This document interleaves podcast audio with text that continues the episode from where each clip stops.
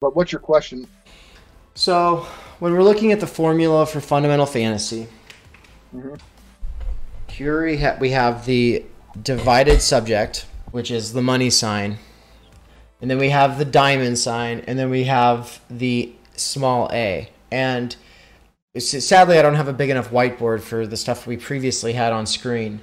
But basically, we have the divided subject, this which is it's divided between uh, the imaginary and the symbolic, and, Well, and it's it, better to say, it's, it's, better to say it's divided between language or prohibition signifiers and jouissance, right?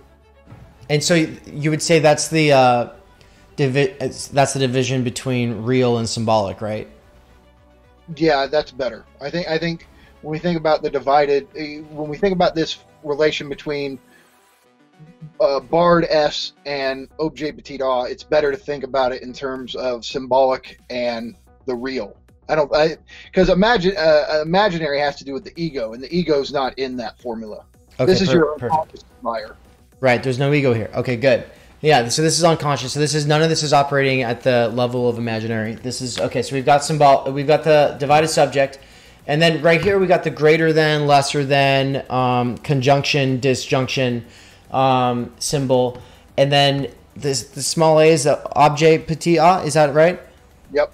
Okay, and And that, that missing part of yourself that you think uh, uh, you think unconsciously at the unconscious level that if you retrieve this lost object you'll have full enjoyment Could you could you just like I don't know maybe like re-summarize the symbol of these things in in, in and how it plays out in these four veils that we've discussed so far. so i think to go back to Zizek's example right so here's the thing um, imagine the barred s as the german the nazi right and the little objet a the little a as the jew well the point is the objet petit a is not something in the actual Jew, in actual Jewish people. It's a phantasmatic construction that's essentially being projected onto them. Uh, Lacan talks about this as the in you more than you, right? It's it's not something people people actually have. So here's the point that Zizek makes when it comes to scapegoating the other, which we see happening all the time. So here's how it works uh, and, and we can add this onto the ideological fantasy. So what how the Nazis fantasized about the Jew, right? We talked about feature three, which is where you exchange like structural dynamics uh, or deadlocks for empirical or and empirical means like it's imagistic, phantasmatic images um, of the other. And so here's how it works. The Nazis, there's one of two ways they viewed the Jews. It was like, okay, uh, they either are depriving us of our enjoyment, they're the, the cause of our lack, right? They're what's castrating us and uh, forcing us not to have enjoyment. And so that's one take. The other take, and you find this with any group that's scapegoating another group, it's not it's it, not necessarily they're taking our enjoyment it's that they have an excessive amount of enjoyment themselves like either way there's this inequality of jouissance. Like either they're taking our enjoyment from us or they for whatever reason have access to some like intense enjoyment uh, that we don't have. And so this is why the scapegoats are always hypersexualized. White americans hypersexualize black people. Nazis hypersexualize Jews, right? You always see this, and Zizek points out that one of the one of the indicators that you're dealing with this kind of scapegoating fantasy is that the scapegoat figure is always contradictory. So Jews were presented as dirty ghetto dwellers, but also sophisticated genius physicists, right? and the Nazis didn't catch any of this. Well, what do we do? What, what, do you see in America with conservatives, right? Well, Mexicans are these lazy uh, people who take welfare and they're clogging up the system with their laziness, but at the same time, they're far more industrious than we are and they outwork us and they take the jobs we won't take. There's a fundamental contradiction in the view of like the migrant worker, just as there is with the Jew in Nazi Germany. And it's almost as if like real the real itself is like paying us back. It's weird. It's like we're we're being paid back for our stupid scapegoating fantasies. Like we're you know there's all these structural dynamics at play that are causing our problems, but we exchange all of that complexity for the simplicity of a phantasmatic image or scapegoat. Right. But it's like we betray ourselves. It's like we can't really pull it off because every scapegoat figure to any to any outside observer is ridiculous. Like it's like you want to say to the conservative, make up your fucking mind. Are Mexicans lazy, you know, people who sit around and just take welfare, or are they super industrious people who outwork us? You can't have it both ways. And uh, same thing with the Nazis, right? The Jews are these you know, gross, uh, you know, unclean ghetto dwellers, but they're also these suave, sophisticated geniuses that seduce our daughters. Right. The, right. The fantasy, scapegoating fantasy is occurring when you get these contradictory figures. Right, and you know we both love that example from Sublime Objects of Ideology, right, where you've got the person who's got the the Jewish neighbor, right, and and this is a a wonderful neighbor, and and and and and you've got the person who's got the anti-Semitic like ideology, but and and, and they, they they get along with their their good Jewish neighbor, but in their in their mind they're like ah see this is how sneaky they are that they will come across as this good as this friendly nice neighbor. Right? Absolutely. so everything that you perceive through those ideological filters serves as confirmation bias. So it doesn't matter if it's contradictory information. Everything this is why the whole media so this is why all of this lacan stuff is so useful for me in thinking about critical media theory. It's like what does the media fucking do? It, it, it feeds different ideological frameworks. They have their own fundamental fantasies, um, constant confirmation bias that basically it, it's resentment fueling in the in, in Nietzsche's sense of resentment. You know, it's like it's like oh here I'm going to give you a, a sense of uh, of of intellectual and moral uh, you know uh, superiority. You're a beautiful person. You don't need to change at all because look at these deplorables over here. And so it will pick out like the lowest common denominators of the other, whether it's stupid or cunning genius, either way, and be like, look, oh look, it, yeah, here's an example of something evil or despicable. Oh look, here's an example of something of, of something totally stupid. And and the more they give, they patch this this figure of the other, the scapegoat, together for you, that confirms your little bubble that oh now I don't need to change oh now you know oh I, I, consume MSNBC and look how stupid these these protesters are uh, who are protesting the, the stay at home orders. Uh, they're, they're, they're, these people they're deplorable. They're they're degenerate. They're they're they're right. It's really really really easy to to to take to to to to, take the the product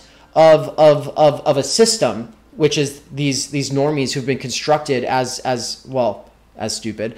I mean, they, they really are usually pretty pretty dumb. But I mean, hey, so I, they're the product of a system.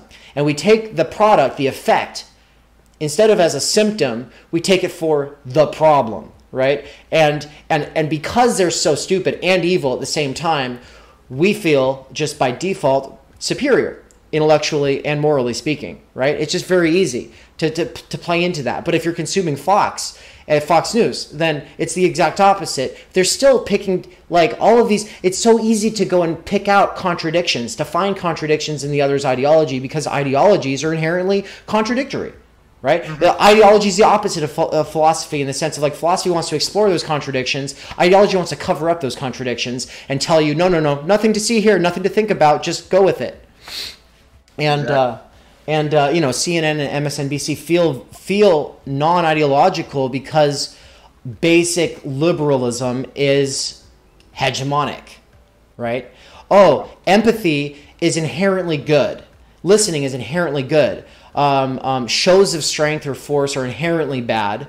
Um, anyone who prioritizes the other over empathy, oh, is they the, they're the bad ones, right? Or or or anyone who is uncouth, anyone who comes across uh, uh, uh, so anyone who like calls the establishment bad. Oh, well, they're talking about us. Okay, they're they're just being mean. Oh, they're just bullies. Now I can't tell the difference between Trump people and Bernie people. I can't tell the difference. Why? Because that base liberal symbolic fantasy like framework is one that's going to oh well, I call I call I call evil anything that's that comes off as as mean, right?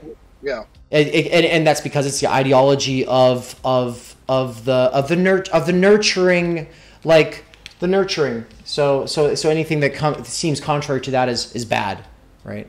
And that's the thing. I mean, Zizek's point is you are at your most ideological when you think you're not in ideology. Those whenever you think you're at an idea or an activity that's non-ideological and fights ideology is where you should be looking for ideology at its most effective.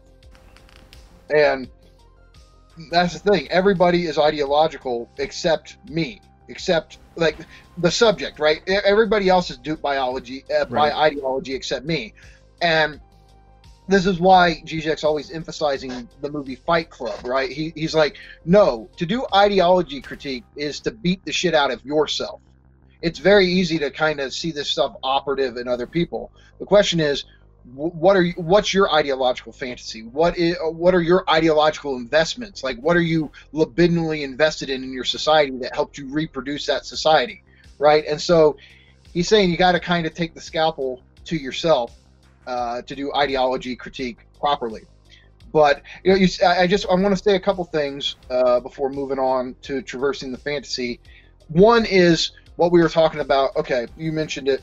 The way I like to word it is when it comes to ideological fantasy, disconfirmation is confirmation. And what I mean is ideological fantasy. Zizek calls it the frame, right? It's like you perceive the other through this specific framework. It's like you're seeing it through a certain, you know, it's a a good example is a filter, right? Like you put a filter on a photo to change the photo. You perceive the photo through the filter. Ideological fantasy is like that. So for the the Nazi operating with the Nazi ideological fantasy, they perceive the Jew, actual actual Jewish people, through this filter, with through this phantasmatic frame, and that fundamentally alters the perception of actual Jewish people. And it's like you project the phantasmatic image of the Jew onto actual Jewish people. And so no matter what a Jewish person does, this fantasy frame can always bend it back to confirm your phantasmatic image of the Jew. So the way that Zizek talks about it, he uses the example you mentioned, uh, Mr. Uh, Mr. Stern, the Jewish neighbor, and so let me actually read this. He uh, he goes. That is why we are. Uh, this is from Sublime Object of Ideology, and it's on pages 49 and 50. So he says, That is why we are also unable to shake so called ideological prejudices by taking into account the pre ideological level of everyday experience, right? We like some sort of like mythical outside dimension of ideology. He says, the basis of this argument is that the ideological construction always finds its limit in the field of everyday experience, that it is unable to reduce, to contain, to absorb, and annihilate this level. So basically, the most ideological thing is thinking that there's some sort of brute everyday reality that can destroy your ideological fantasy. He's saying that's what is ideological or distorting. So he goes Hmm. on. Let us again take a typical individual in Germany in the late 1930s. He is bombarded by anti Semitic propaganda depicting a Jew as a monstrous incarnation of evil, the great wire puller, and so on. But when he returns home, he encounters Mr. Stern, his neighbor, a good man to chat with in the evenings, whose children play with his. Does not this everyday experience offer an irreducible resistance to the ideological construction? So you want to say, well, see, he would he would encounter uh, the goodness of Mr. Stern. He would go see. Uh, Jews are not like what I'm being told in the media. That's all bullshit. And now I'm getting I'm getting beyond my ideological fantasy. No, he says this actually works in favor of the scapegoating fantasy. Why? He says the answer is, of course, no. If everyday experience offers such a resistance, then the anti Semitic ideology has not yet really grasped us. Here's a great quote An ideology is really holding us only when we do not feel any opposition between it and reality. That is, when the ideology succeeds in determining the mode of our everyday experience of reality itself. How then would our poor German, if he were a good anti Semite, react to this gap between the ideological figure of the Jew, schemer, wire puller, exploiting our brave men, and so on, and the common everyday experience of his good neighbor, Mr. Stern? His answer would be to turn this gap, this discrepancy itself, into an argument for anti Semitism. You know how dangerous they really are. It is difficult to recognize their real nature. They hide it behind the mask of everyday appearance. And it is exactly this hiding of one's real nature, this duplicity, that is a basic feature of the Jewish nature. So Zizek concludes an ideology really succeeds when even the facts, which at first sight contradict it, start to function as arguments in its favor. Beautiful. You found it. Yeah. Well, so I mean, that's some of his. I, you know, I've read what twenty of his books, and I think some of those passages from that chapter are some of the best he's ever written. Um, but okay, so we, you know, we have this image of what's going on, right? The you know, there's all these structural problems that work in society that are causing us to suffer, uh, suffer, i.e., suffer. That's a, Suffer. a Freudian slip, right? Uh, What what is what does suffer link up to? Suffer. I don't know. I'd have to see it on it, see where we go, and it's like I'm not giving you access to the truth of my desire. We're gonna get to the bottom of your desire today, Michael. Yeah. So okay, there's all these structural problems ca- causing us to suffer, and i.e. lack, and oh, i.e. to be castrated, and you concoct this image in your head that makes sense of it, and so yeah, the Jew is, you know, i- i- to use that the the the formula of fantasy, right? I think it would be something like it would be the greater than sign, right? The the fundamental fantasy would be of the of uh, the Nazi ideology would be for the barred S, the German subject, to become greater than that objet petit a, and the little a in this sense is the one who has stolen my jouissance, objet a, Oh. my objet a. So the fundamental fantasy is for the barred subject to become greater than the theft of our enjoyment, the the, the, the thief of our enjoyment. Right, because the small a is the object cause of desire. Uh, uh, Right. uh, It's- yeah. It's, it's the jouissance that you unconsciously posit that you had to give up in order to become socialized. It's what you sacrifice to become a quote human subject, and it's that concentrated, uh, intense enjoyment that, like, you have all kinds of enjoyments throughout your day, but they're not it. They're not the final enjoyment. The in- you know, the jouissance with a capital J. And well, why don't I have that perfect enjoyment, that full enjoyment? Well, somebody stole it from us and stole it from my family and from my nation. Uh, and so you, you, it's like you project your objet petit a into Jewish people as if they possess it, and that's why it's like okay, the, the German subject wants to be greater than the the the, the, objet petit a in this sense, right? It's to to annihilate them, make them small, defeat them, so as to gain uh, uh. I think it's the other way around. It's uh, no, you're right. You're right. I'm I'm tripping. You got it. Oh, you're looking at the whiteboard. Yeah, I just glanced at it. Um, no, you're right. And so and then I put I put the I put the those echo bracket or parentheses on the uh, on the small a, and there you go. That's that's Nazism in a nutshell. Uh, you got the divided subjects greater than the small a, right? So which in this case, it's the the ones who the thief of the small a, the thief of enjoyment, the ones who have stolen our enjoyment or enjoy excessively at our expense. Oh, And I, I mean, the, I, I that's why I love Zizek, right? I mean, he's the one who shows how all of these Lacanian concepts work at the social level, the ideological level, and uh, I mean, it's it's there in larval form in Lacan, but Lacan again, time and time again, one of his refrains is, "Hey, I'm not a philosopher. I'm not like a theorist. I'm training analysts for the work of analysis. I'm training people to become psychoanalysts. All of this has to do with the clinic."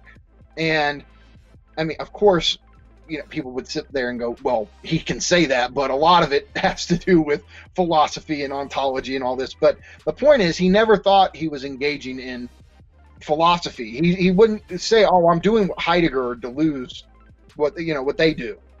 Uh, his, his his was much more focused on, I'm training people to be able to help relieve suffering in the clinic, to help people who have symptoms that are out of control or have hangups or you know any kind of psychical problems and so all of this stuff is focused on the analyst dealing with people in their radical idiosyncratic singularity right as subjects and mm-hmm. like it's so much harder like i can't i have no idea what your fundamental fantasy is i have no idea what i mean yeah i have little indicators of mine but I don't know it for sure because I've never gone through analysis. But you see how much easier it is to see a fundamental fantasy at the social level. Why?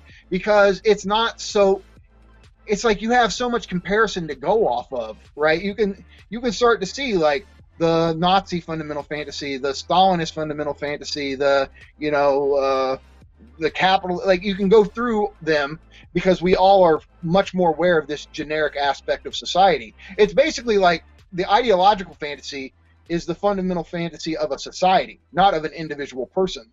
And it's it's much easier to draw out the fundamental fantasy of society. Uh, to do it uh, on a personal level, again, it would take years of analysis to work through this. But that's what the power of uh, Zizek's work is, is showing how we can use all of these uh, Lacanian concepts geared towards the clinic to also explain social reality. And so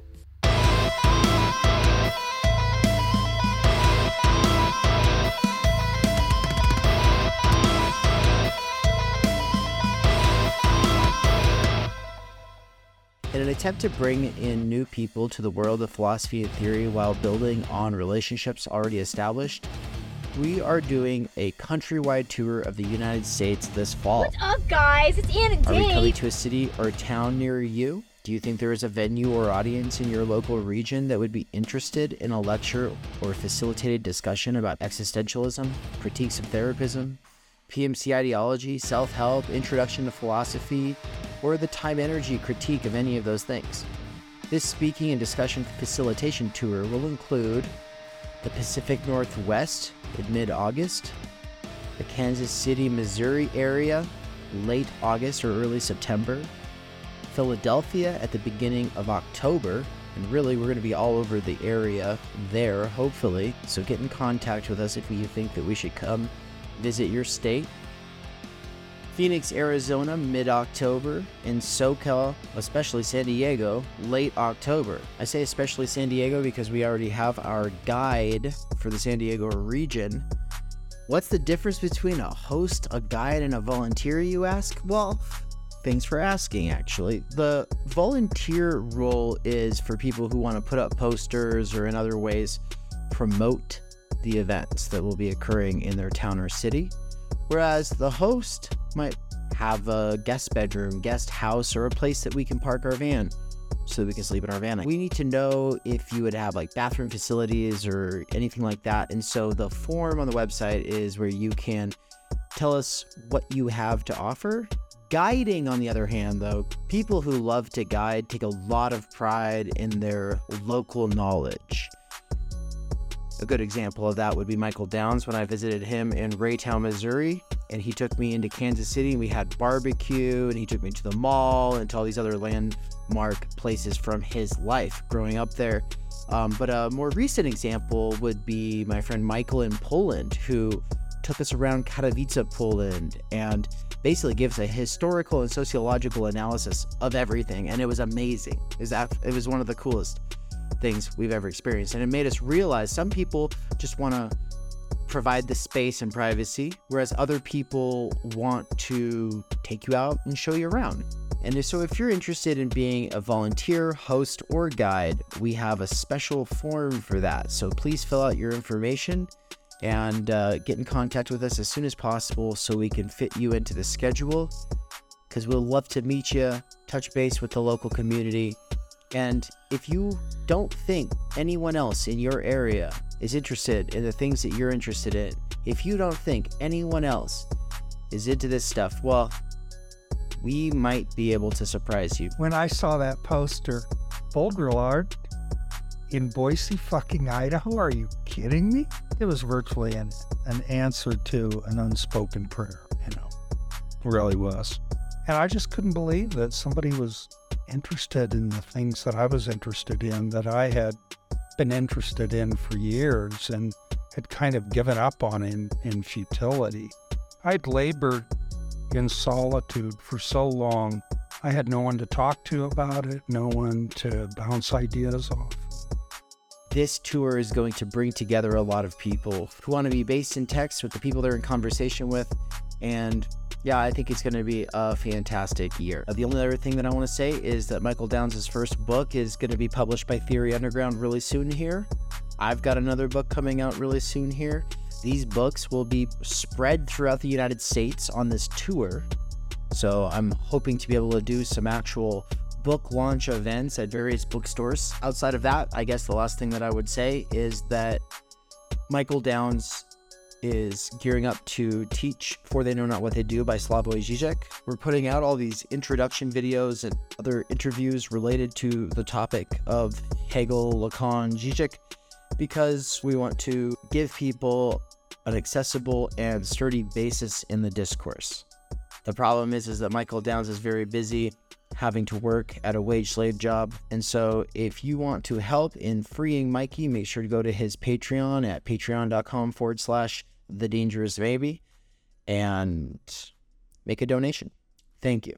I would be remiss to close this out without a quick shout out to our patrons and our anonymous donors. Thank you so much for the donations already. We've only been around for a month. We already got over $3,000 in donations. Um, and so thank you.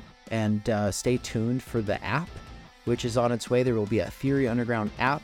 So the current setup is that it is a social media site built around courses where you can suppose that people who are involved in the discussions have a shared interest in the same or similar texts, and where you can assume in a lot of the discussions that, yeah, people have read the stuff that you're reading, uh, that you're bringing into dialogue. And so, uh, for instance, the idea of the university by Carl Jaspers, dedicated for him. Slavoj Žižek's For They Don't Know What They Do, dedicated for him. And then as people take the course over the years, new people will be coming into that forum. And so if you get in there early, you'll be able to see how the conversation evolves. And as new people add into the conversation, it'll bring back memories and like things that you want to work through, questions that you had with the first time that you read the text. And so I'm really excited for this. The reason I've built this website is because I think that this is what's lacking in so many other spaces is that ability to return, to be able to communicate after the fact and in a sustained way on a platform that's not attention grabby and annoying like Discord. And so stay tuned because there is an app on the way. Thank you to our donors. If you want to donate, go to theory-underground.com forward slash support. Thank you.